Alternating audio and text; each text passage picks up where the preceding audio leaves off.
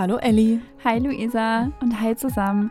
Wir haben uns gedacht, bevor ihr von der Welle der Jahresrückblicke überrollt werdet, überrollen wir euch einfach als erstes gleich schon Anfang Dezember. So voll in der Hoffnung, dass dann auch im Laufe des Dezembers nichts mehr passiert, ne, über das wir sprechen müssten. Ja, weil, weil wir den Jahresrückblick machen. Deswegen passiert nichts. Achso, also so self-fulfilling Yes. prophecy. Okay, okay, okay. Ja, finde ich gut.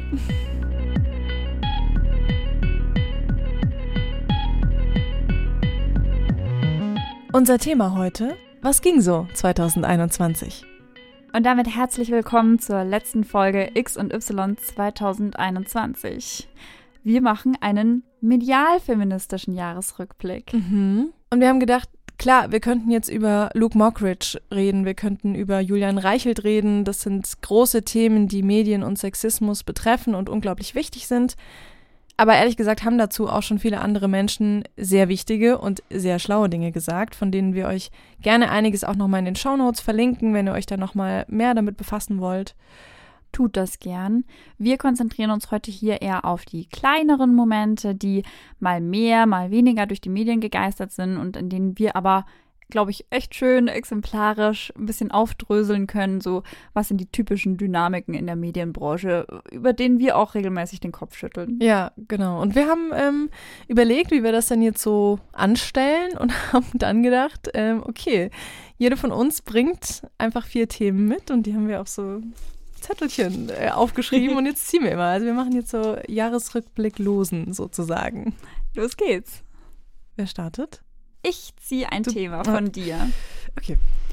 Okay. Spannung. Ich habe so richtig geile Titel mir überlegt. Okay, das erste Thema lautet Crash-Test-Dummies und das Gender-Sternchen oder wie eine reißerische Bildschlagzeile doch noch ihr Gutes hatte. Leg mal los. Okay. Am 14.10. gab es im Rahmen des ITS Hamburg ein Panel, bei dem sich fünf Frauen und Vertreterinnen von Frauennetzwerken waren da dabei, eine Mobilitätsforscherin, über Mobilität in Hamburg ausgetauscht haben. Und der Schwerpunkt dieses einen Panels sollte sein Gender und Inklusion. Und ITS ist übrigens so ein Verkehrskongress, wo sich so ganz schlaue Menschen über Mobilität von morgen austauschen und diskutieren. Und bei diesem Panel, da war eben auch die Grünen-Politikerin, die zweite Bürgermeisterin von Hamburg und auch Gleichstellungssenatorin von Hamburg dabei, und zwar die Katharina Fegebank. Und ähm, in diesem Panel kam dann mal wieder diese eigentlich für viele schon altbekannte Diskussion auf, dass Crash-Test-Dummies immer auf einen durchschnittlichen Männerkörper angepasst sind und dementsprechend sind halt auch eben die Sicherheitsvorkehrungen im Auto dran angepasst. Das vielleicht kurz eingeworfen. Also das bedeutet, ähm, der Dummy ist 1,80 groß Mhm. und hat ein bestimmtes Gewicht. Ähm, sowohl für manche Männer nicht angemessen, weil es da Ja, ja, genau. auch ganz diverse Körper gibt, aber für Frauen halt ganz in, insgesamt eher ähm, beschissen, kann man so Voll, sagen. genau. Und dann ging es eben darum, dass man das halt mal ändern sollte und auch Crash-Test-Dummies auf weibliche Körper anpassen sollte. Die Bild hat dann getitelt Vize-Bürgermeisterin will Crash-Test-Dummies gendern. Und der Teasertext unten drunter hat noch gelautet Geht es nach den Grünen, wird in Zukunft nicht nur die deutsche Sprache durchgegendert, bald soll es auch bei der Produktion von Autos und in der Unfallforschung geschlechtsinklusiv zugehen, Ausrufezeichen, wie so eine Drohung, so, was kommt da Schlimmes auf uns zu? Vor allem, weil man ja weiß, dass die Bild eher so anti-gendern ist, also jetzt sprachliches Gendern. Ja, genau. Deswegen kann man das auch fast nicht anders als wie so ein eher was Negatives interpretieren, ne? Ich habe nämlich gerade, während du es vorgelesen hast, überlegt, okay, vielleicht meinen die das gar nicht so. Ha, Wie man immer ha, so, erster ha. Reflex. Aber nee, stimmt schon. Dadurch, dass sie es mit dem Gendern in Verbindung bringen. Ja, es ist auch so geil, weil ich denke, dass sie auch davon ausgehen, dass Gendern einfach schon so ein krasses Wort ist, was so Mhm. viel Alarmzeichen ausruft, dass viele gar nicht Gender nur mit, also viele verbinden, glaube ich, Gender nur mit Sprache und denen ist gar nicht bewusst, dass es da ja um viel mehr geht, wenn Ja. man vom Gendern redet ähm, und dass deswegen schon allein dieses Gendern so wichtig für sie war. Es ist halt einfach so richtig schön Clickbaiting auch. Und ähm, ja, die haben dann da in dem Artikel auch behauptet, dass Fegebank damit ja auch sage, dass Frauen zu dumm seien zum Autofahren. Und äh, die zitieren dann auch noch einen Sprecher von VW, der dann sagt, dass Autos schon lange passgenau abgestimmt seien auf alle Geschlechter und Körpergrößen. Ja, ähm, sehr problematisch, wie die Bild da die, die eigentliche Botschaft von Katharina Fegebank umgedreht hat. Und ähm, Ich will aber eigentlich, weil wir wollen ja auch immer äh, konstruktiv sein, das Gute an dieser ganzen Geschichte rausholen. Ich glaube nämlich, vermutlich wäre diese Aussage bei dem Panel einfach so erstmal wieder in der Versenkung verschwunden. Es ist ja auch nichts Neues. Ja, genau, weil Also, es ja auch nichts Neues Man ist. weiß, also Mann im Sinne von alle, aber auch Mann, man weiß das ja, dass ähm, diese Crash-Test-Dummies einfach nicht so ganz am Zahn der Zeit sind, dass nicht nur Männer und nicht nur 1,80 Menschen Auto fahren. Das, Ja. ist ja, das ist ja wirklich nichts Neues. Richtig, genau. Und trotzdem ähm, ist es wohl irgendwie nicht so ein Bewusstsein drin. Und das Spannende war dann eben, dass durch diese Bildschlagzeile, ähm, die ist sehr viral gegangen und das haben dann verschiedene Medien aufgegriffen. Also Welt natürlich hat es im gleichen Tenor wie die Bild übernommen. Ähm, Weil es das gleiche Utopia- Medienhaus auch Genau, ist, weil es ne? das gleiche Gleiche Medienhaus ist. Genau. Utopia, so ein Nachhaltigkeitsportal, würde ich jetzt eher mal sagen, ähm, hat das auch aufgegriffen. Der Spiegel hat es aufgegriffen, Frankfurter Rundschau, Redaktionsnetzwerk Deutschland. Und das war ganz spannend, weil viele Medien haben es einfach so übernommen und haben gesagt, wow, krass, da wird jetzt gegendert, was ist das denn jetzt? Ist das, braucht man das denn wirklich? Und viele andere Medien haben das aber gecheckt und haben dann erklärt, warum das so problematisch ist, dass die Bild das Mhm. so erzählt hat und worum es denn eigentlich geht und haben dann eben die Debatte aufgegriffen und erklärt, was ist denn mit diesen Crash-Test-Dummies? Warum Mhm. ist es problematisch? Das, was du gerade erklärt hast. Ja. Und das fand ich voll spannend, so wie unterschiedliche Medien darauf reagiert haben und wieder auch so eine kleine Aufklärungswelle nochmal so zum Thema Crash-Test-Dummies und allgemein Bildberichterstattung so gekommen Mega ist. gut. Ja, Danke, Bild. Dass wir das mal sagen. Ich werde es auch nie wieder. Ja. nee, weil ich erinnere mich da auch dran tatsächlich, dass das passiert ist, aber ich hatte nicht mehr so im Kopf, dass es im Nachhinein noch so eine Welle auch dann hatte. Aber halt, weil ich das weiß. Weil mir das Ja. jetzt nicht neu ist. Das ist so, wie wenn mir jemand erzählt, hey, wusstest du eigentlich, dass Frauen ganz andere Symptome bei einem Herzinfarkt haben? ja. Das ist so, meine Mama ist aus allen Wolken gefallen, weil sie das nicht wusste, dass, dass da medizinische Aufklärung einfach echt hinten dran ist. Aber es ist mir nicht neu und so ging es mir bei dem auch. Und dann Ja, ist das ja voll spannend, dass sie das wirklich aufmachen für Menschen, die sich sonst mit diesem Kontext einfach nicht beschäftigen. Genau, weil es ist voll das, es Genau. ist noch voll das Bubble-Ding. Mega. Ja. Wenn ihr euch da, Voll gut. ja, wenn ihr euch dafür auch interessiert, es gibt von Rebecca Endler ein Buch, das heißt Das Patriarchat der Dinge. Da werden ganz, ganz viele solche Themen aufgemacht. Medizin, Autocrash-Test-Dummies und sowas. Da kann man sich da auch nochmal schön reinlesen. Cool. So viel zum Voll ersten. das ähm, konstruktive erste Beispiel. so, jetzt darf ich ziehen. Oh Gott. Okay, wait for it. ha, gendern, Doppelpunkt. Cool. A never-ending story oder viel Lärm um nichts. Geil. Ja, ich habe mich da gleich mal an Shakespeare bedient. Ich wollte keinen von Schiller oder Goethe auspacken, weil die Beautiful. sonst beim Gendern und bei der Sprache immer rangezogen werden. Ja, so von stimmt. wegen, was macht ihr mit der Sprache von Goethe und Schiller? ähm, Gendern, cool, da kommen wir ja quasi gerade her. Mhm. Es geht in dem Fall um das sprachliche Gendern. Und ähm, um das gleich vorwegzunehmen, wir haben uns auch fest fürs nächste Jahr vorgenommen, eine eigene Folge übers Gendern zu machen, so gegen Jahresende, ähm, um diesen ganzen medialen Diskurs darum mal aufzudröseln. Aber bis dahin machen wir hier schon mal so einen kleinen Abstecher zumindest, damit wir das zumindest mal besprochen haben, was 2021 dazu passiert ist. Und ich würde da gerne zwei Beispiele nennen, Aha. ausnahmsweise, Okay, was so du passiert darfst. ist. Und zwar, erstes Beispiel, was durch die Medien geisterte, war folgendes. Anfang des Jahres wurde bekannt, dass der Online-Duden nach und nach mehrere tausend so Personenbezeichnungen, also zum Beispiel Berufe oder sowas, nachjustieren wird. Mhm. Und wir hatten das auch mal ganz kurz in so einer Folge und fanden das damals auch schon cool. Ja, Wir finden es immer noch cool. auf jeden. Ähm, die Reaktion in diversen Medien war so Titel Genderwahn und Sprachmanipulation. Also nicht so sehr dankbar. Was wirklich passiert ist, war folgendes. An sich hat der Duden nur darauf reagiert, dass vor allem sowas wie Berufe einfach nicht mehr automatisch größtenteils männlich besetzt sind. Also es gibt nun mal nicht mehr nur den Arzt, sondern es gibt auch viele Ärztinnen. Und bisher stand bei Arzt im Online-Duden jemand, der nach Medizinstudium und klinische Ausbildung die staatliche Zulassung erhalten hat, Kranke zu behandeln. Jetzt mal ein bisschen abgekürzt. Und da steht einfach ab jetzt explizit männliche Person, die nach Medizinstudium und klinischer Ausbildung bla bla bla. Und bei der Ärztin steht nicht länger weibliche Form von Arzt in der Definition, sondern weibliche Person, die nach Medizinstudium bla bla bla bla bla.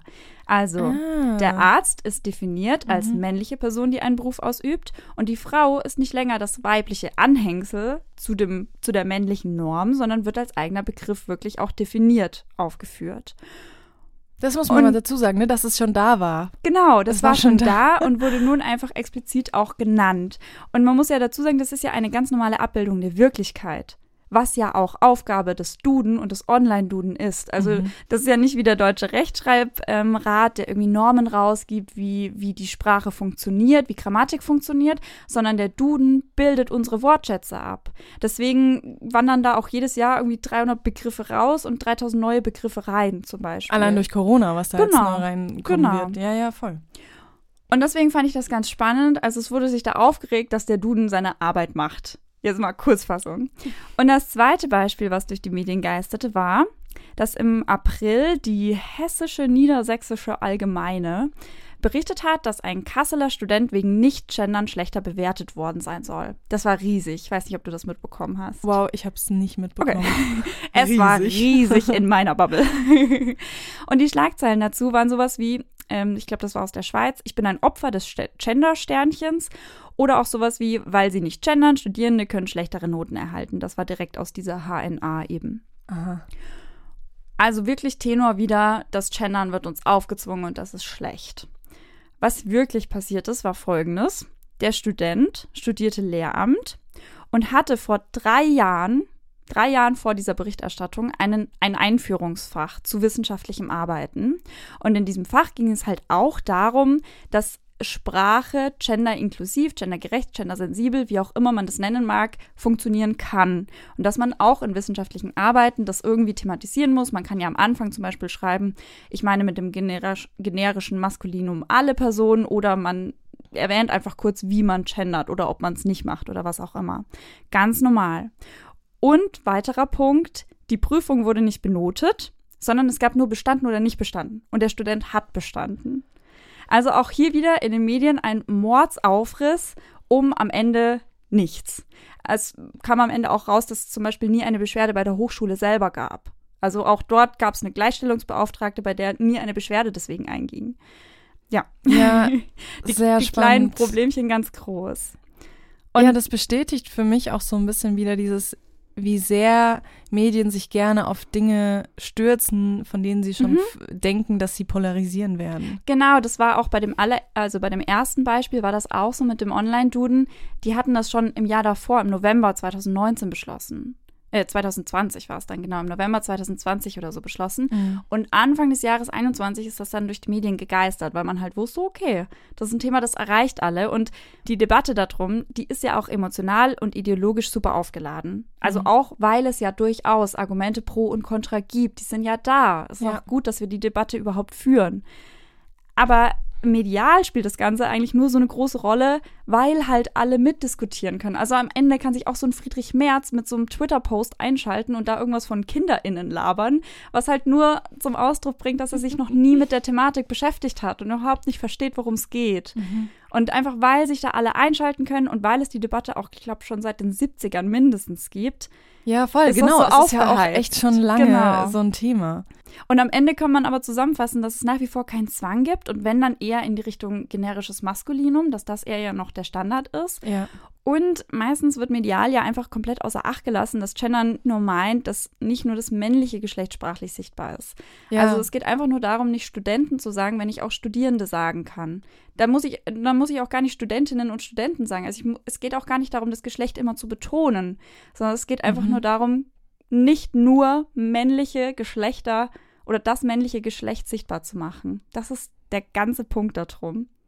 Wahrscheinlich bräuchte man einfach, man müsste Gendern einfach verbannen, weil das so ein Unwort geworden ist und bräuchte einfach ein anderes Wort dafür, weil ich glaube, es ist einfach schon Mhm. so negativ belastet bei ganz vielen, Ja. dass sie sich gar nicht mehr öffnen für die eigentliche Bedeutung des Ganzen. Ja, deswegen finde ich das ja auch super wichtig, dass also 2021, das waren jetzt nur zwei Beispiele von vielen, so viel Ja, ja. drüber geredet wurde. Deswegen musste ich auch zwei Sachen sagen, weil also das Gefühl ist jeden Monat irgendwo irgendwas aufgetaucht und ohne diese Debatte würde ja auch nichts vorangehen. Also es ist mega gut, dass wir drüber reden, aber medial könnte da so viel mehr Aufklärung stattfinden. Also da wird voll oft einfach stur irgendwas weiter übernommen. Also diese Nachricht mit dem Genderzwang an Unis, das hat sich ja überall verbreitet, bis mal, ich glaube, Süddeutsche zum Beispiel darauf gekommen ist, bei den Unis nachzufragen, was sie denn da für Maßnahmen, was sie für Kataloge, Regeln, was auch immer haben. Ja. Und es gibt nichts. Es gibt Empfehlungen und das war's.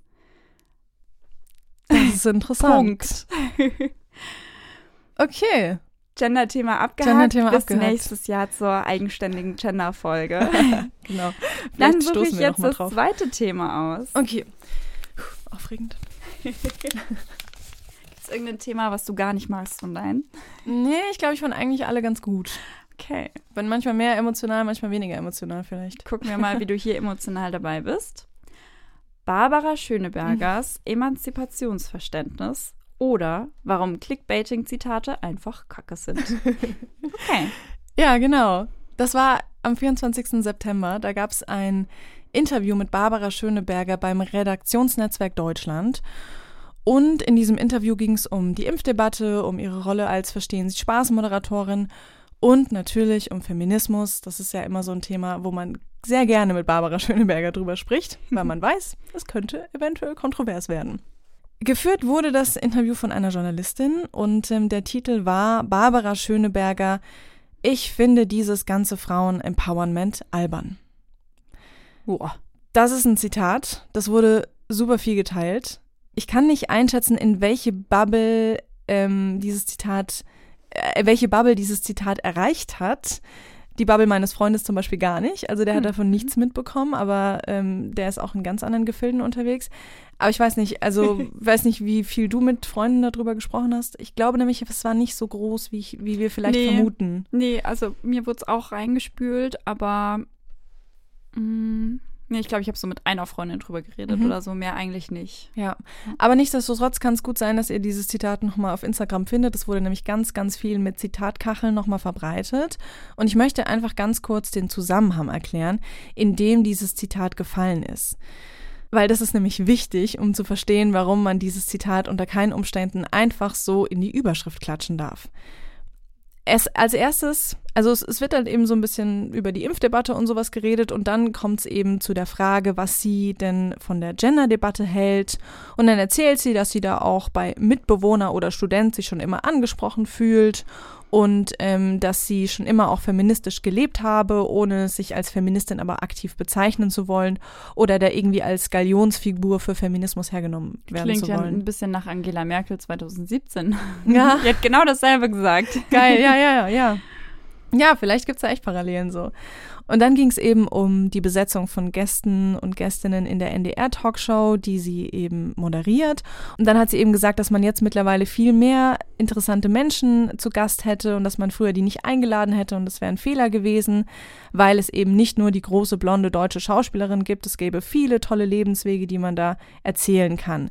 Und dann fragt die Journalistin sie, was sie denn damit genau meine. Und dann sagt sie, ich finde dieses ganze Frauen-Empowerment albern, weil jede Frau weiß doch, dass sie, wenn es darauf ankommt, mehr schafft als ein Mann. Und dieser Zusatz ist ja ultra wichtig, weil was Barbara Schöneberger da ja macht, ist nicht sagen, wir brauchen kein Frauen-Empowerment, ich finde das alles scheiße, hört auf, die Frauen zu unterstützen. Sondern sie vertritt ja eigentlich diesen postfeministischen Ansatz, der häufig vielleicht auch kritisiert wird, aber dass sie sagt so, wir brauchen diesen Support nicht. Wir sind schon stark genug. Das ist alles so. Wir sind ohne den Support schon stark. richtig, genau. Mhm. Und man weiß ja auch von Barbara Schöneberger, dass sie sich auch, sie ist, sie bezeichnet sich jetzt vielleicht nicht als Feministin, aber ich finde schon, dass sie in vielen Punkten doch sehr feministisch veranlagt ist. Einfach aus ihrem, keine Ahnung, Überzeugung heraus, ohne das jemals vielleicht feministisch gemeint zu haben. Die unterstützt ja auch Projekte, ähm, wo es darum geht, zum Beispiel, dass Frauen stärker in den MINT-Berufen ähm, ankommen sollen und sich dadurch auch finanziell unabhängiger machen können. Also sie ist ja eigentlich schon Feministin, aber sie möchte halt so nicht bezeichnet werden. Ja, wie du sagst, also ich finde schon wichtig zu sagen, also definitiv mehr postfeministisch als unser Feminismus, den wir immer noch nicht definiert bekommen haben. Ähm, was eben bedeutet, Postfeminismus heißt einfach, dass man der Meinung ist, Mann und Frau sind gleichberechtigt. Ähm, wir sind quasi schon in der Gleichberechtigung angekommen und deswegen braucht es den Feminismus an sich nicht mehr. Kann man super kontrovers diskutieren. Hm. Aber es ist eben nicht das, was in dieser Überschrift rauskommt. Deswegen, hast Richtig. vorhin gesagt, dass man diese Überschrift nicht verwenden darf. Genau das ist das Problem. Man darf ja schon. Ja. Aber man sollte halt eigentlich nicht, Man weil es kein nicht. guter Journalismus ist, weil das überhaupt nicht ihre Aussage trifft. Also sie findet ja nicht, dass das ganze Frauen-Empowerment albern ist per se, sondern sie findet einfach nur, dass Frauen an sich schon wissen, was sie können und was sie leisten können ja. und es deswegen halt dieses Frauen-Empowerment in ihrer Stellung, in ihrer Position einfach nicht braucht und, und der falsche Ansatz ist. ja, voll, ja, das hast du jetzt nochmal gut auf den Punkt gebracht. Danke. Und ja, das ist eben, finde ich, auch wieder diese große Gefahr von so Clickbaiting-Zitaten. Mhm. Das ist das gleiche wie mit dem Gendern. So, klar, so eine, so eine Überschrift wird geteilt, Ja. wurde ja auch geteilt. Aber ja, wie du halt- sagst, wenn, wenn sich das auf Twitter ver verbreitet und Ja. in Instagram irgendwie als schöne, hübsche Zitatkachel daherkommt und so, ohne jetzt den Tiefgang, ohne das komplette Interview gelesen zu haben, ja, dann ist das einfach Verkürzung in seiner Reinstform, die in dem Fall also mehr kaputt macht. Und dann finde ich, ist es eben auch die Verantwortung der Journalistin, die man auch gegenüber den GesprächspartnerInnen hat, Mhm. da halt eben zu gucken, dass man ja das richtig wiedergibt. Ja, voll. Spannend. Ja, so viel dazu. Barbara Schöneberger, abgehakt. Check, next. Uh, spannend. Ich bin wieder dran. Geil, das ist so geil. Angela Merkel. Oh. Angela Merkel hat endlich gesagt, dass sie Feministin ist. Oder weil es wurscht ist. geil, Ellie, was ist das? Okay. Ah, ich habe mir Mühe gegeben bei den Überschriften. Das hatten wir auch gerade schon mal kurz. Das passt Ja, gut rein. Ja. Okay, spannend. Obwohl wir quasi voll die ähm, überhaupt keine Reihenfolge ausgemacht haben, passt trotzdem ganz Mhm. gut. I like. Folgendes. Merkel hat eben, wie ich gerade schon kurz angesprochen habe, 2017 beim internationalen W20 Frauengipfel in Berlin noch gesagt, dass sie sich eher nicht als Feministin sehe, weil andere wie Alice Schwarzer da einfach mehr geleistet hätten und sie sich nicht mit dem Titel mit fremden Federn schmücken möchte. So. Mhm. War auch in den Medien, ähm, wurde, wurde aufgefasst, aber jetzt nicht so total krass oder so. Im September 2021, bei einer Diskussionsrunde in Düsseldorf, hat sie das alles ein bisschen revidiert. Mhm. Und zwar hat sie gemeint, dass sie durch die Königin Maxima von den Niederlanden, die damals auch bei dem Panel war, mittlerweile so ein bisschen einen anderen Zugang gefunden hat. Und sie hat dann in Düsseldorf im September gesagt, sie, also Königin Maxima, hat zu mir gesagt, im Kern geht es doch darum, dass Männer und Frauen in der Teilhabe am gesellschaftlichen Leben und am gesamten Leben gleich sind. Und in diesem Sinne kann ich heute bejahend sagen, dass ich Feministin bin. Großer Applaus im Saal. ja, wir sollten alle Feministen sein. Und dann hat sie noch das Zitat gebracht, bei uns in Deutschland hat sich auf jeden Fall etwas verändert. Mir wäre es vor 20 Jahren nicht so aufgefallen, wenn in einer Diskussionsrunde nur Männer gesessen hätten. Heute finde ich das nicht mehr okay. Da fehlt was. Und darüber, mehr über das erste als über das zweite Zitat, wurde berichtet. Und von, na endlich sagt sie es mal, bis zu, das ist ein reines Lippenbekenntnis, war da einfach alles dabei. Du hast es damals mitbekommen. Wie fandest du das, als sie das gesagt hat? Ich dachte mir, glaube ich, so, ah, witzig, die hat auch das Problem, was ich habe. Sie weiß einfach nicht, wann es Zeit wäre, sich mal als Feministin zu bezeichnen. Okay, cool. Du hast was mit Angela Merkel gemeinsam. wow. Nee, voll. Und ich habe so ein bisschen, also ich habe echt lang überlegt, bis mir zu diesem ganzen, ja, Vorkommnis und der Berichterstattung darüber irgendwie ein Fazit gekommen ist. Hm. Ähm, also ich war ein bisschen lost damit, ehrlich gesagt, weil weil es wurscht ist. Merkel wird immer die erste Frau sein, die in das Amt der Bundeskanzlerin äh, gekommen ist. Und sie hat natürlich damit eine ganze Generation geprägt, dass sie die also einfach als Frau an der Spitze eines Landes stehen kann. Es gibt Menschen, ein bisschen jünger als wir, die einfach noch nie einen Bundeskanzler hatten, immer nur eine Bundeskanzlerin. Und ich glaube Ja. schon, dass das was mit Menschen macht und dass das gut ist. Das hat Auswirkungen. Aber ausreichen tut das allein halt eigentlich nicht. Also wir hatten ja letzte Folge die Folge zu den Politikerinnen und der Berichterstattung. Mhm. Wer die noch nicht gehört hat, gerne reinhören. Super spannendes Interview mit einer Politikwissenschaftlerin. Es reicht einfach nicht, wenn eine einzige Frau ganz vorne steht. Das ist nicht das, was wir erreichen wollen. Das ist nicht das Ziel, dass eine Frau Bundeskanzlerin ist, sondern es ist, dass alle Frauen gleichberechtigt sind. Und diese Berichterstattung, die eben diese zwei Lager hat, eben dieses Yay, endlich hat sie es mal zugegeben, ich wusste es, bis halt hin zum Lager, das hat jetzt eh keine Bedeutung mehr, so, da gehe ich eher mit diesem zweiten Lager mit. Also Merkel hätte sich früher zu Feminismus bekennen können, weil dann hätte man auch ihre, ihre Politik daran messen können. Dann hätten Medien wieder darüber berichten können, die Feministin Merkel hat jetzt das und das Gesetz mit auf den Weg gebracht oder was auch immer. Ne, dann hätte man da ganz anders drüber diskutieren können, dass sie das jetzt sagt, am Ende ihrer Amtszeit, quasi, das war ja ein paar Tage bevor die Bundestagswahl war da kann ich mhm. natürlich dann rückblickend gucken, okay, was hat Merkel für die Frauen getan? Das wird sowieso gemacht oder wurde auch schon gemacht. Aber es hat einfach nicht mehr den Stellenwert, wie wenn sie das halt vor fünf Jahren gesagt hätte. So zum Beispiel, anderes Beispiel in Schweden, da bezeichnet sich die Regierung als feministisch. Und daran wird sie auch immer wieder gemessen, weil sie das von sich selber so verlangt, weil sie das gesagt hat. Wir sind jetzt eine feministische Regierung und ein feministisches Land. Und nur deswegen wird das immer wieder aufgegriffen. Und deswegen finde ich, Merkel hätte das mal, wenn überhaupt, früher bringen können, weil jetzt ist es halt eh egal. Okay. Das heißt, grundsätzlich ist es dir nicht egal, ob Merkel Feministin ist oder nicht, sondern es, der Zeitpunkt war einfach too Ich finde voll gut, dass sie erkannt hat, dass Feminismus einfach nur Gleichberechtigung bedeutet. Jetzt mal ja. ganz grob runtergebrochen. Wie kompliziert das dann werden kann, ist eine andere Geschichte. Aber wie sie sagt, wir sollten alle Feministen sein, weil das bedeutet, wir bekennen uns zu Gleichberechtigung. Mhm. Aber medial hätte es so viel mehr bedeutet, wenn sie das früher gemacht hätte. So rein aus ihrer Arbeitshistorie heraus stelle ich mir aber auch vor, dass der Prozess für sie, das anzuerkennen, überhaupt nicht so einfach war, weil sie immer schon diese eine Frau war, die sich durch, mit so vielen Männern quasi rumschlagen musste oder sich durchkämpfen musste, sich Anerkennung schaffen musste und es für sie vermutlich von Anfang an selbstverständlich war, in irgendeiner Art und Weise feministisch zu handeln, ohne das aber als feministisch anzuerkennen. Weißt du, was ich meine? Ja, das ist ja genau der Punkt, den ich auch meine. So, sie steht ja als Frau an der Spitze eines Landes. So, das hat ja Auswirkungen. Allein das ist ein feministischer Akt, aber er ist halt so krass passiv. ja. Ja, verstehe ja. ich. Nee, ich wollte einfach nur versuchen, Beweggründe dafür zu finden, warum sie es so lange nicht gesagt hat. Vielleicht ist es auch, wahrscheinlich ist bei ihr alles kalkuliert. ja, klar, Aber. das eh. Aber nee, ich glaube wirklich halt, weil, weil es halt jetzt egal ist, weil es jetzt keine Wellen mehr schlägt, weil sie jetzt nicht mehr dran gemessen werden kann. Das, das, den Eindruck hatte ich danach. Und das hat man auch an der Berichterstattung gemerkt. Es war nicht so, wow, sie hat es endlich gesagt, so riesenfett irgendwo. Oder was bedeutet das jetzt, dass Merkel Feministin ist? Nein, gar nicht. Weil es war halt egal, es war im September. Fragen geklärt? Du siehst so aus, als würde dir noch was im Kopf rumgeistern. Ja, nee, weil ich das überhaupt so noch nie gesehen habe, was wenn berühmte, einflussreiche Personen sich zum Feminismus bekennen, was das für Wellen schlagen könnte. Das mhm. habe ich so noch nie gesehen, aber ja. Ja, voll. I get it. Na gut, okay. dann bist du wieder dran. Uhu. Ich freue mich auf deine Überschrift. Und zwar, Pinky Gloves waren krass. Der Shitstorm war krasser. Cool. Ja, so habe ich es genannt. Pinky Gloves, ja. Wir haben es alle mitbekommen. Höhle der Löwen.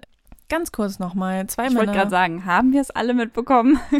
haben wir es alle mitbekommen? Lass nochmal oh, abholen. Oh, da wäre ich jetzt tatsächlich.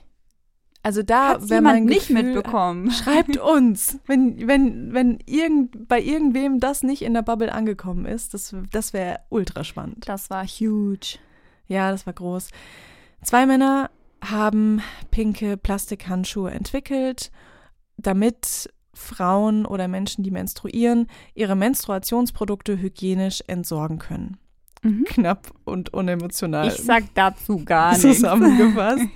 und ähm, das Projekt wurde dann auch bei Höhle der Löwen äh, oder das Start-up wurde dann auch finanziert von Ralf Dümmel. Der wollte das unbedingt auch finanzieren. Ein Mann.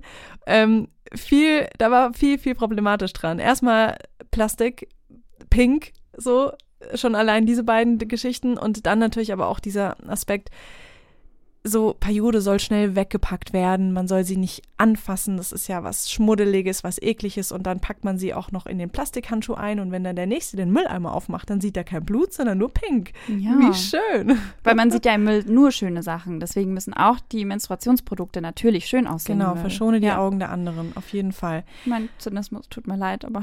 Ja, ach, jetzt, ah, jetzt treten wir sogar oh. selber wieder rein. Ja, das ist ja spannend.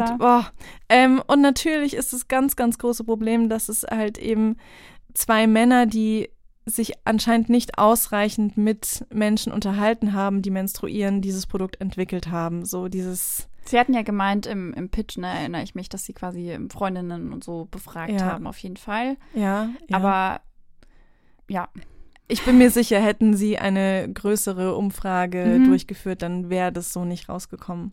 Bin ich mhm. mir fast sicher. Naja. so. worum es geht. worum es geht.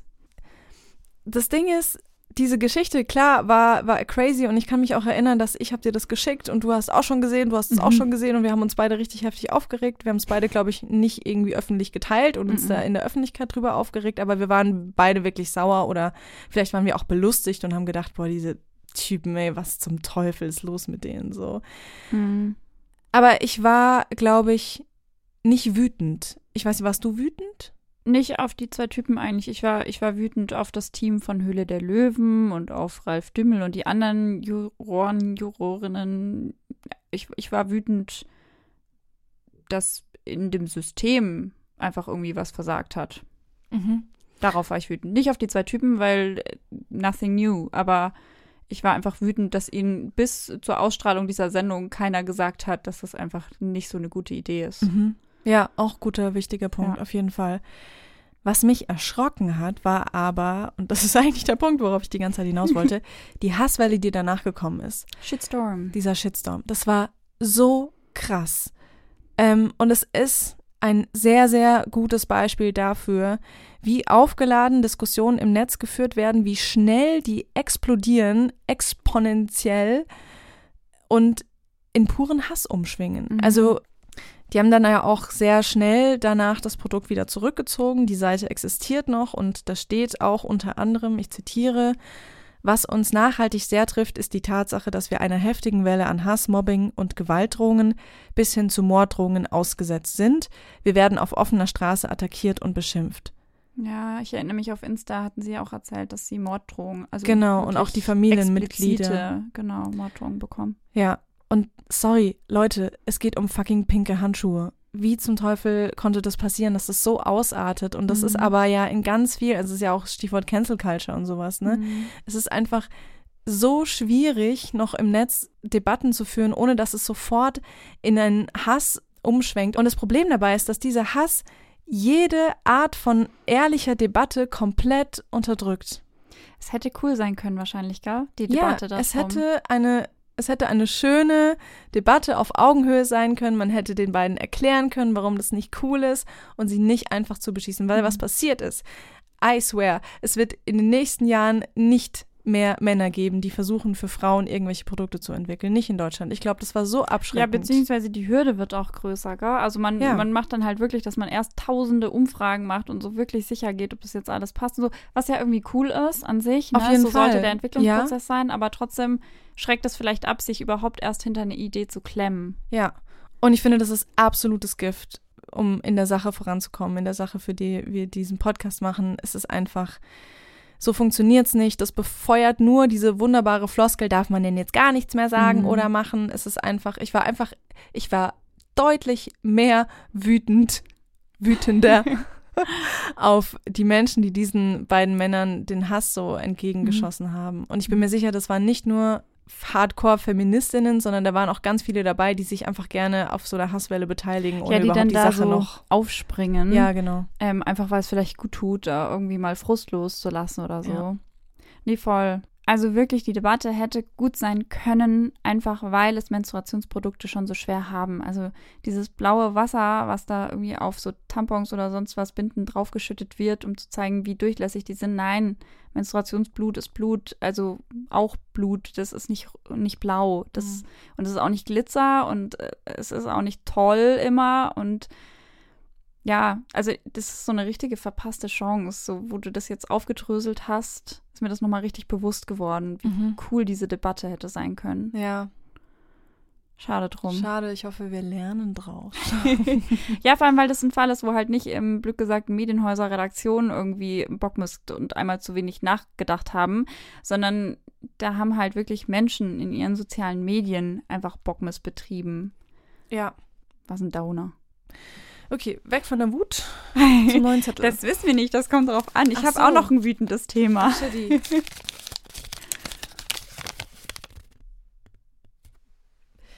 Internationaler Weltfrauentag oder jede Frau freut sich doch über Blumentag.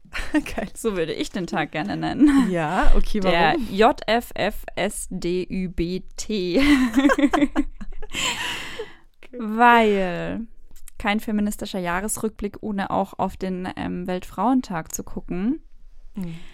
Auch da habe ich ähm, ein, zwei, drei, vier Beispiele aus Versehen eingepackt, weil da natürlich immer viel passiert und würde die einfach mal kurz durchgehen. Und zwar, also was wir wohl alle vom Weltfrauentag kennen, ist äh, die oder sind die Beispiele fürs Marketing. Ja. Marketing an diesem Tag ist einfach der übelste Flop. Es ist Gender Marketing vom Feinsten, das mega die Schublade aufdrückt. Ähm, und geht vor allem thematisch zumeist irgendwie zu 99 Prozent am Thema vorbei. Weil am Weltfrauentag geht es darum, darauf aufmerksam zu machen, hallo, ähm, wir sind die Hälfte der Bevölkerung und es läuft noch nicht alles rund. So, das ist die Intention. Mhm. Marketingtechnisch gibt es da aber Blumen und Schminke und Klamotten mit mega Rabattangeboten, weil welche Frau mag keine Blumen und Schminke und Klamotten? Und die Anzeigen sind in rosa und in pink gehalten. Und mein absoluter Favorit ist auch, wenn Anzeigen damit spielen, hey, Grillen ist zwar eigentlich Männersache, aber wenn du mal ehrlich bist, dann wolltest du das doch auch schon ganz lange. Heute 20% für Grills für Frauen. Ach, siehst du, sowas ist mir sogar noch gar nicht untergekommen. Absolutes Highlight. wow. Ich will da gar keine Marken nennen, weil das machen viel zu viele und mhm. das hatten wir in unserer Werbungsfolge. Mhm. Wir können im Rückblick lauter Werbung für unsere eigenen Folgen machen. ja, nur deswegen machen wir es doch. in der Werbungsfolge ging es ja auch darum, ähm, dass das ganz viel auch kleine Unternehmen und mittelständische Unternehmen machen, dass die in so eine Werbungsfalle reintappen, weil so wie Clickbaiting, so ist bringt dir vielleicht auf den ersten Blick viel. Es schafft irgendwie Aufmerksamkeit, aber das war es halt leider auch, aber das ist noch nicht so angekommen. Genau, deswegen marketingtechnisch Weltfrauentag immer verlässlich, man findet immer irgendwas. aber ich habe auch ähm, zwei Beispiele für ähm, journalistischen Inhalt. Und zwar ähm, gab es zum Beispiel in den Erlanger Nachrichten ein Peter Wackel-Interview, ähm, in dem Peter Wackel zum Weltfrauentag gefragt wurde, ähm, wie er denn die Frauen findet und ähm, überhaupt, wie es ihm mit den Frauen heutzutage geht und so. Und ähm, dieses Interview wäre an jedem Tag nicht cool gewesen, weil er ähm, wirklich Frauen darin eigentlich beleidigt hat. Ähm, ganz besonders ist es aber halt an diesem Tag nicht cool gewesen. Auch weil Peter Wackel unwidersprochen die Bühne bekommen hat, einfach Frauen als aggressiver zu bezeichnen, als sie es früher waren und das als Grund zu nehmen, weshalb seine Schlagersongs zum Beispiel früher besser liefen als heute. Ähm, und die Erlanger Nachricht haben das einfach stehen gelassen im Interview. So, das wurde nicht groß hinterfragt. Erst als danach ein mittelgroßer Shitstorm ausgebrochen ist. Nicht so groß wie bei Pinky Gloves, aber so in der Franken-Bayern-Region ist das Wo schon. wir sitzen, genau. So bei uns war es direkt vor der Haustür. Ist das schon groß rumgegangen und erst auf diese Kritik hin ähm, wurde dieses Interview zum Beispiel danach in so einer Diskussionsrunde besprochen. Aber es findet sich bis heute auf der Website ohne irgendeinen Kommentar drunter. Ja, aber das Geile war ja, bevor, du sprichst jetzt von dieser ähm, Diskussion im E-Werk, oder? Ja. Genau, E-Werk ist so ein Kulturzentrum in Erlangen und da haben sich dann ähm, eine Journalistin mit eben diesen Verantwortlichen unterhalten. Aber davor gab es ja noch ein Video, ja. wo die beiden sich erstmal drüber lustig machen. Und also diese der ähm, Journalist, der genau. das Interview geführt hat und ich glaube der Redaktionsleiter. Richtig, wo sie wirklich sich nochmal drüber lustig machen über die Kritik, die sie bekommen haben. Also das war ja echt ein langer mhm. Prozess. Das fand ich so krass. Ja, das war so ein ähm, Schulbeispiel dafür, wie verhalte ich mich am besten nicht, wenn meinem Unternehmen Sexismus angekreidet wird. Ja. Also wirklich ja. schulbuchmäßig. Ja, war für mich einfach so ein, so ein Fall von, da kann journalistischer Inhalt einfach hart in die Tonne greifen und zum Weltfrauentag einfach sowas komplett, was, was halt gegen die Message spricht, bringen, ohne dass da halt wirklich, da war ich auch wieder so sauer aufs System, ohne dass der Journalist selber, aber auch nicht die Person, die das Interview abgenommen hat oder die es danach nochmal gelesen hat, ohne dass eine Chefredaktion mal dahinter kommt, das zu hinterfragen. Mhm. Genau. Und das zweite Beispiel zu journalistischem Inhalt war, dass ähm, das Handelsblatt ähm, einen Titel gebracht hatte, den 100 Frauen, ich glaube, es war so in die Richtung, die die, die Zukunft der Bundesrepublik ähm, bewegen werden. Mhm. Fand ich richtig cool, weil es war nicht so, wir ruhen uns aus auf den Großen, also ne, könnte man ja Angela Merkel und so ausgraben, so was haben wir nicht alles für tolle Frauen im Land, sondern es, die Stoßrichtung war einfach, hey, wir haben, wir haben überall coole Frauen und diese 100 können wir uns gut vorstellen, dass die die Zukunft unseres Landes mit ausmachen. Und das fand ich richtig wertschätzend. Deswegen cool, cooles Beispiel. Der einzige Fehler, klitzeklein, hm, hm. den sie gemacht hatten, war, dass da keine einzige Frau, abgesehen aus Berlin, oder kein Unternehmen dieser Frauen in Ostdeutschland äh, angesiedelt war. Außer eben ein paar in Berlin. Ah, und das war dann wieder so, wo man, wo man weiterdenken muss. Feminismus und, und Frauen feiern bedeutet alle Frauen feiern und nicht nur die mittelalte, weiße, deutsche Frau. Wie divers war diese Aufstellung der 100 Frauen? War schon ansonsten schon, schon in Ordnung, sag ich Okay. mal. Aber halt dieses mit dem Ostdeutschland, das ist echt rausgestochen.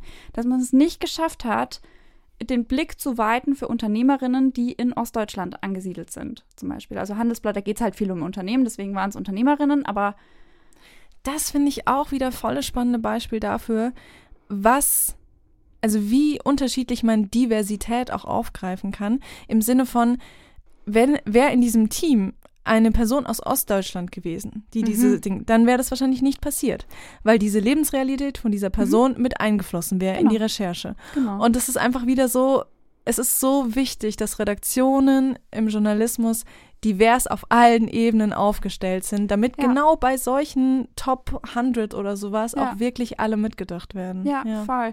Und da passt auch das nächste Beispiel dazu. Ähm, das hatten wir auch schon in irgendeiner Folge besprochen, dass der Spiegel zum Weltfrauentag mal gezählt hat, inwieweit Frauen in der eigenen Berichterstattung, also sowohl im Heft als auch in den frei zugänglichen Online-Artikeln vorkommen, als Expertinnen, aber auch als Protagonistinnen und so weiter. Und die Zahlen waren ja verheerend. Also es stand echt in keinem Verhältnis. Und es war zum Beispiel auch so, dass 75 Prozent der Artikel, oder auf jeden Fall, also mindestens 70 Prozent der Artikel allein aus Männern als Protagonisten, Experten, was auch immer bestanden und nur 6 Prozent der Artikel allein aus Frauen als Expertinnen oder Protagonistinnen oder so bestanden. Also das jetzt nur als eines. Und ähm, der Spiegel hat das halt so gemacht, dass er einen Artikel dazu geschrieben hat, hey, es ist Weltfrauentag und wir wollen nach innen schauen und wir haben diese Artikel gezählt und wir versuchen da jetzt was draus zu machen. Wir arbeiten schon dran, dass unsere Redaktionen einfach mehr Frauenanteil haben. Aber langfristig müssen wir auch gucken, wie wir berichten, weil wir sollen abbilden, was ist. Und es gibt diese Frauen und wir müssen die abbilden. Wir müssen da uns selber hinterfragen, wen wir als Experte, Expertin heranziehen. Und das fand ich richtig gut gemacht. Also das war so ein richtiges, wir fangen bei uns selber an. Und natürlich, jetzt nächstes Jahr Weltfrauentag können wir mal hingehen, wenn sie es nicht selber machen und mal nachzählen, ob sich was Unbedingt. getan hat. Ja, das ist ja jetzt das Spannende. Ähm, voll, aber also quasi zu diesem einen Weltfrauentag 2021 haben sie in dem Sinne alles richtig gemacht, weil sie haben was zu dem Tag gemacht und sie haben es auf sich bezogen und haben Mhm. bei sich angefangen. Mega wichtig.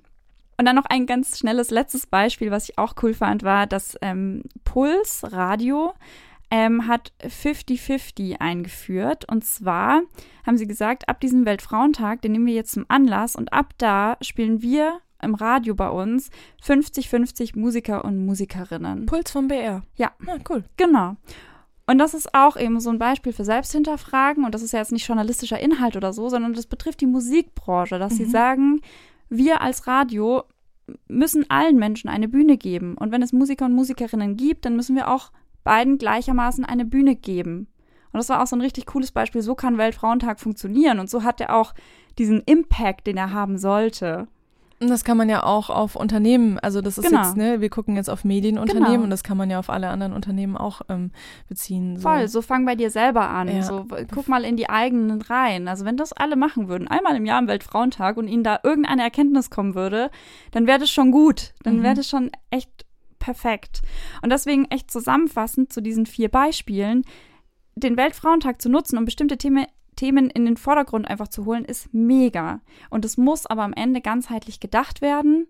Also sowohl ganzheitlich im Sinne, was sind denn Frauen, wer sind denn Frauen? Also nicht nur wieder Stereotyp Frau auspacken. Und zum anderen eben aber auch nicht jetzt nur anderen was ankreiden und als Spiegel zum Beispiel eine Serie zu machen, wo sind Frauen noch nicht gleichgestellt, sondern nach innen zu gucken und bei sich selber anzufangen. Also das sind so die zwei Punkte, die ich aus dieser Recherche zu diesem Weltfrauentag 2021 mitgenommen habe. Krass Recherche. Sonst wird es nämlich einfach nur peinlich, habe ich mir unten noch hingeschrieben. Ja, Leute, Genau. so ist das. So viel Danke. dazu. Danke, das war spannend. Das waren viele Sachen, die mir nicht so bewusst waren. Okay. Ja, sorry, dass ich immer die vielen Beispiele auspacke. Aber, Aber ist doch gut. Nee, es läuft einem gut. so viel über den Weg. Das ist spannend. Dann kommen wir auch schon zu deinem letzten Zettel. Das heißt, du weißt schon, was weiß das schon. Thema ist. Ja. Aber ich habe trotzdem die Ehre, deine Überschrift vorzulesen. Gut. Und zwar: Frauen dominieren die Golden Globes Regie-Kategorie oder Liebe Gleichstellung, schön, dass du in Hollywood an die Tür klopfst. Gut, dass du es in Anführungszeichen geschrieben hast, sonst hätte ich es nicht verstanden. Ja, genau. Ja, es ist, es ist ein an die Tür klopfen gewesen, aber ein gutes und wichtiges. Dieses Jahr fanden die 78. Golden Globes statt und in der Kategorie Regie, die meistens am allermeisten Männer dominiert ist, waren diesmal von fünf Personen drei Frauen und zwei Männer nominiert. Mhm. Ich möchte kurz sagen, wer, weil es auch alles tolle und wichtige Frauen sind für die Branche und auch tolle Filme dahinter stehen. Ähm, das war zum einen Emerald Fennell für Promising Young Woman. Über diesen Film habe ich in der letzten Folge, glaube ich, schon gesprochen, dass der mich sehr berührt und gleichzeitig aber auch sehr erschüttert hat. Und sie hat sogar Drehbuch geschrieben, den Film produziert. Fun Fact, in 23 Tagen, what the fuck. ähm, und Regie geführt und hat dafür dann übrigens auch den Oscar bekommen fürs beste Drehbuch. Das war die eine. Und dann war auch noch die schwarze Schauspielerin und Regisseurin Regina King für One Night in Miami ähm, nominiert, wo es um vier berühmte schwarze Ikonen aus den USA und die Black Power Bewegung geht. Und ähm, ja, das ist auch ein schönes Beispiel, dieser Film dafür, dass Frauen auch Realitäten von Männern erzählen können und das aber auch umgedreht möglich wäre. So, also dieses Männer können nur Filme über Männer machen und Frauen über Frauen. Nö, das ist ein mega gutes mhm. Beispiel dafür. Und dann war auch noch die Chinesin und in den USA lebende Regisseurin Chloe Zaho für Nomadland. Der müsste euch wahrscheinlich am meisten was sagen.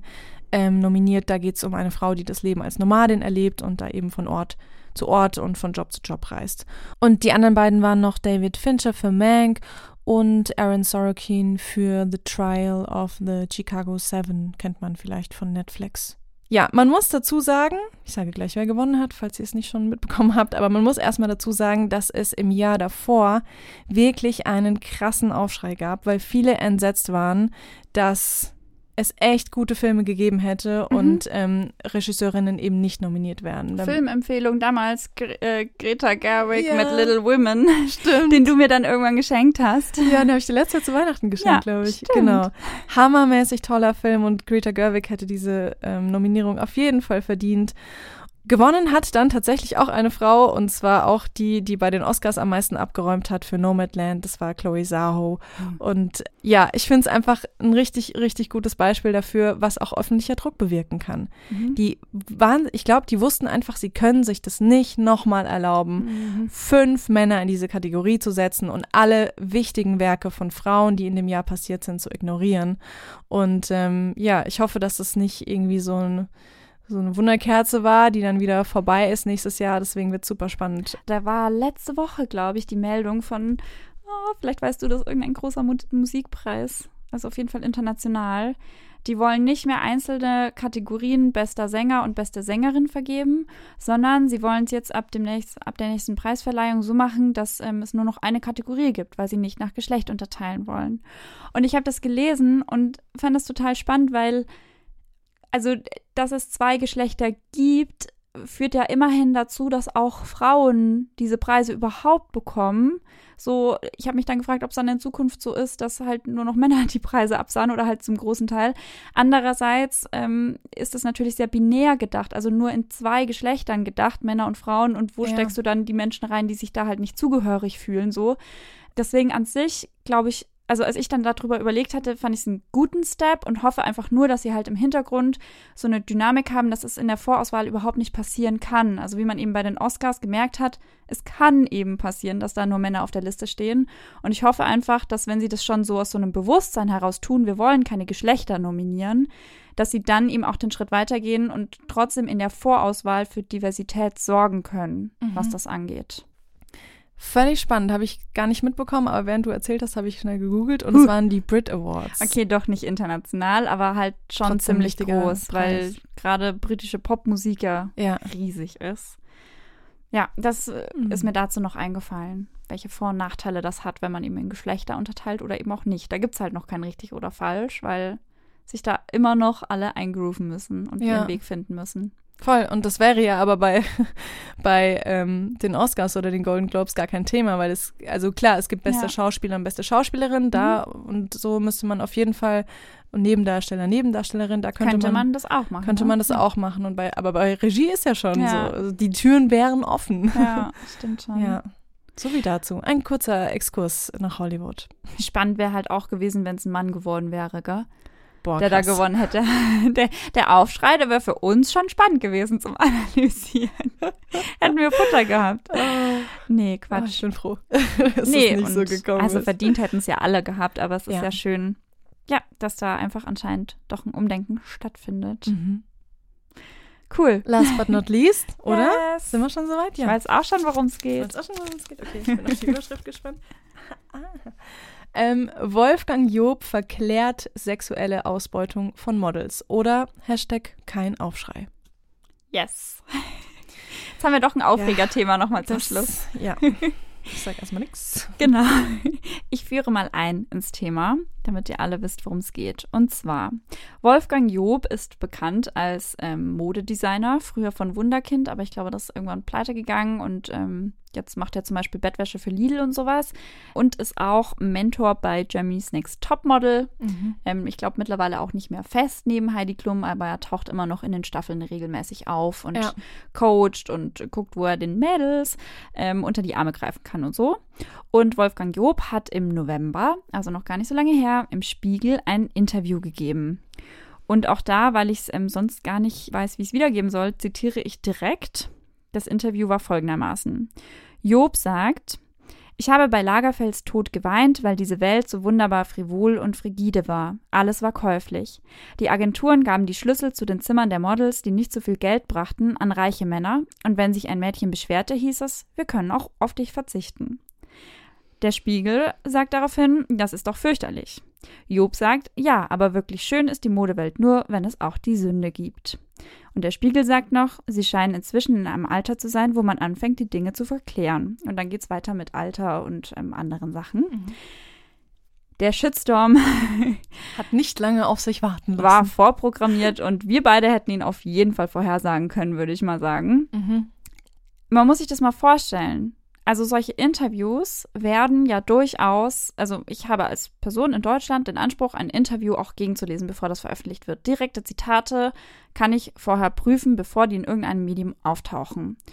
Und das wird garantiert hier auch so gewesen sein, weil der Spiegel keine ungeprüften Interviews veröffentlicht. Das heißt, Wolfgang Job hat sogar noch mal drüber gelesen, was er da Oder vielleicht hat. sogar ein Manager oder Managerin. Genau, oder? und oft wird das ja im Nachhinein auch nochmal verändert. Also gerade in der Politik, die Interviews, das ist am Ende, was da dasteht, ist nie das, was ursprünglich mal gesagt wurde, weil so drückt sich niemand aus. Aber das mal als Background, so ein Interview landet nicht einfach im Spiegel, sondern das wird gegengecheckt. Und er sagt ja nichts anderes, als dass er diese Zeiten vermisst, in denen Models dazu gezwungen wurden, mit Männern zu verkehren, damit sie nicht aus der Agentur fliegen. Das ist sexuelle Ausbeutung, das ist Missbrauch. Ja. Nicht weniger. Und der Shitstorm kam deswegen auch rasant. Also ich habe ihn über Instagram als erstes mitbekommen. Ich weiß nicht, wie es bei dir war. Mm, Ja, auf jeden Fall. Instagram, ja. Und ich hätte halt vermutet, dass dieser Shitstorm sich dann auch auf andere Medien erstreckt. War aber nicht der Fall. Und das war, da sind wir wieder an dem Punkt, wann, wann genau war ich wütend? da war ich noch wütender. Diese, diese, dieser ganze Sachverhalt, ähm, vielleicht um den noch kurz auszuführen, also er hat danach gemeint, dass die Aussage an sich metaphorisch gemeint gewesen wäre und hat auch in einem Bildinterview das Ganze nochmal versucht ähm, zu relativieren, dass die Models das damals halt selber so gesehen hätten. Und er hat sich dann über Instagram auch noch entschuldigt, allerdings nicht für die Verharmlosung von Missbrauch, sondern für die deplatzierte Wortwahl und dass er vielleicht jemanden verletzt hat. Und die Antwort der Medien darauf war halt, jetzt abgesehen von diesem Shitstorm in den sozialen Medien, voll oft ein Absatz im Panoramateil, im Klatschteil, im Promi-Teil. Und ein bisschen hätte man das schon erahnen können, der Spiegel selbst hat es ja im Interview auch einfach gewähren lassen. Also er sagt ja einfach nur, das ist doch fürchterlich. Da findet keine Einordnung da, da drin irgendwie statt, so sie verklären da gerade Missbrauch. Das, das wäre eine Antwort gewesen, wo er darauf wieder hätte reagieren müssen. Ne? Und das hätte irgendwie ausdrücken können vielleicht. Aber da findet einfach keine angemessene Reaktion statt. Und deswegen war auch die Überschrift von dem Ganzen oder Hashtag kein Aufschrei. Uns fehlt in Deutschland nach wie vor so ein richtig krasser MeToo-Fall. Was schade ist, weil es bedeutet, es muss erstmal einer stattfinden anscheinend. Aber es fehlt noch immer der riesengroße Aufschrei, wie viel Sexismus noch nicht aufgearbeitet ist und noch passiert, klar, aber wie viel da noch mit sich rumgeschleppt wird. Weil, was ich dann auch oft gelesen habe, war so, naja, der ist halt irgendwie ein alter Mann, der ist über 70 und sowas, der weiß halt auch nicht mehr, was er sagt und Wolfgang Job, der ist eh immer zynisch unterwegs und so. Aber das ist halt am Ende keine Ausrede, wenn er diesen Platz im Spiegel bekommt, weil der nimmt am gesellschaftlichen Leben teil. Und der, also, ich war da ein bisschen sprachlos, ehrlich gesagt. Mhm. Wie das so wenig Resonanz in einfach wirklich sonst sehr verlässlichen Medien ne? So findet. wenig, nicht mal nur, also Resonanz, okay, aber diese Einordnung wäre ja. ja. wichtig gewesen, ne? Dieses ja. Weiterdenken und zu erklären und dann ja. vielleicht auch wieder wie bei den Crash-Test-Dummies. Ja, so genau. hätte es ja auch laufen genau. können, ne? Also ganz äh, bestes Beispiel, der Kölner Stadtanzeiger hat gebracht, mm, also er hat so geschrieben, dass das irgendwie nicht so cool ist und de, de, der Artikel endet damit, dass man sagt, dass man Job diese frauenfeindliche Dummheit verzeihen müsse, weil er ja so unterhaltsam ist. Sonst haben wir ja niemanden mehr, der unterhaltsam ist, wenn der jetzt gecancelt wird, so nach dem Motto. Wo, wo, da hört's oh. auf mit meinem Latein. Mhm. Also, wie kann jemand unterhaltsam sein, der nicht checkt, dass das Missbrauch ist? Weil hätte er das in dem Moment gecheckt, dann ne, hätte er das nicht gebracht. Also. Wie hättest ach. du als, wenn du das Interview geführt hättest, wie wärst du vorgegangen? ich finde es mega schwierig, weil dafür kenne ich die Dynamiken im Spiegel zu wenig, was, wie die als Redaktion arbeiten. Ich mhm. stelle mir jetzt mein eigenes Medienhaus. Ja. Ellie Media. Geil. Wenn ich so ein Interview führen würde und eine Person sowas sagt, dann würde ich im Interview schon reagieren und die Person darauf aufmerksam machen, dass das sexistisch ist. Und dann würde ich die Person, glaube ich, einfach fragen, ob sie möchte, dass das Teil des Interviews ist, wie man das führen kann, also ob man das einbringen kann und dann Learning draus ziehen kann oder halt nicht. Und dann muss es im Zweifel rausgestrichen werden, weil ich ja nicht das Recht habe, Zitate einer Person zu veröffentlichen, wenn sie das nicht freigibt. Ne?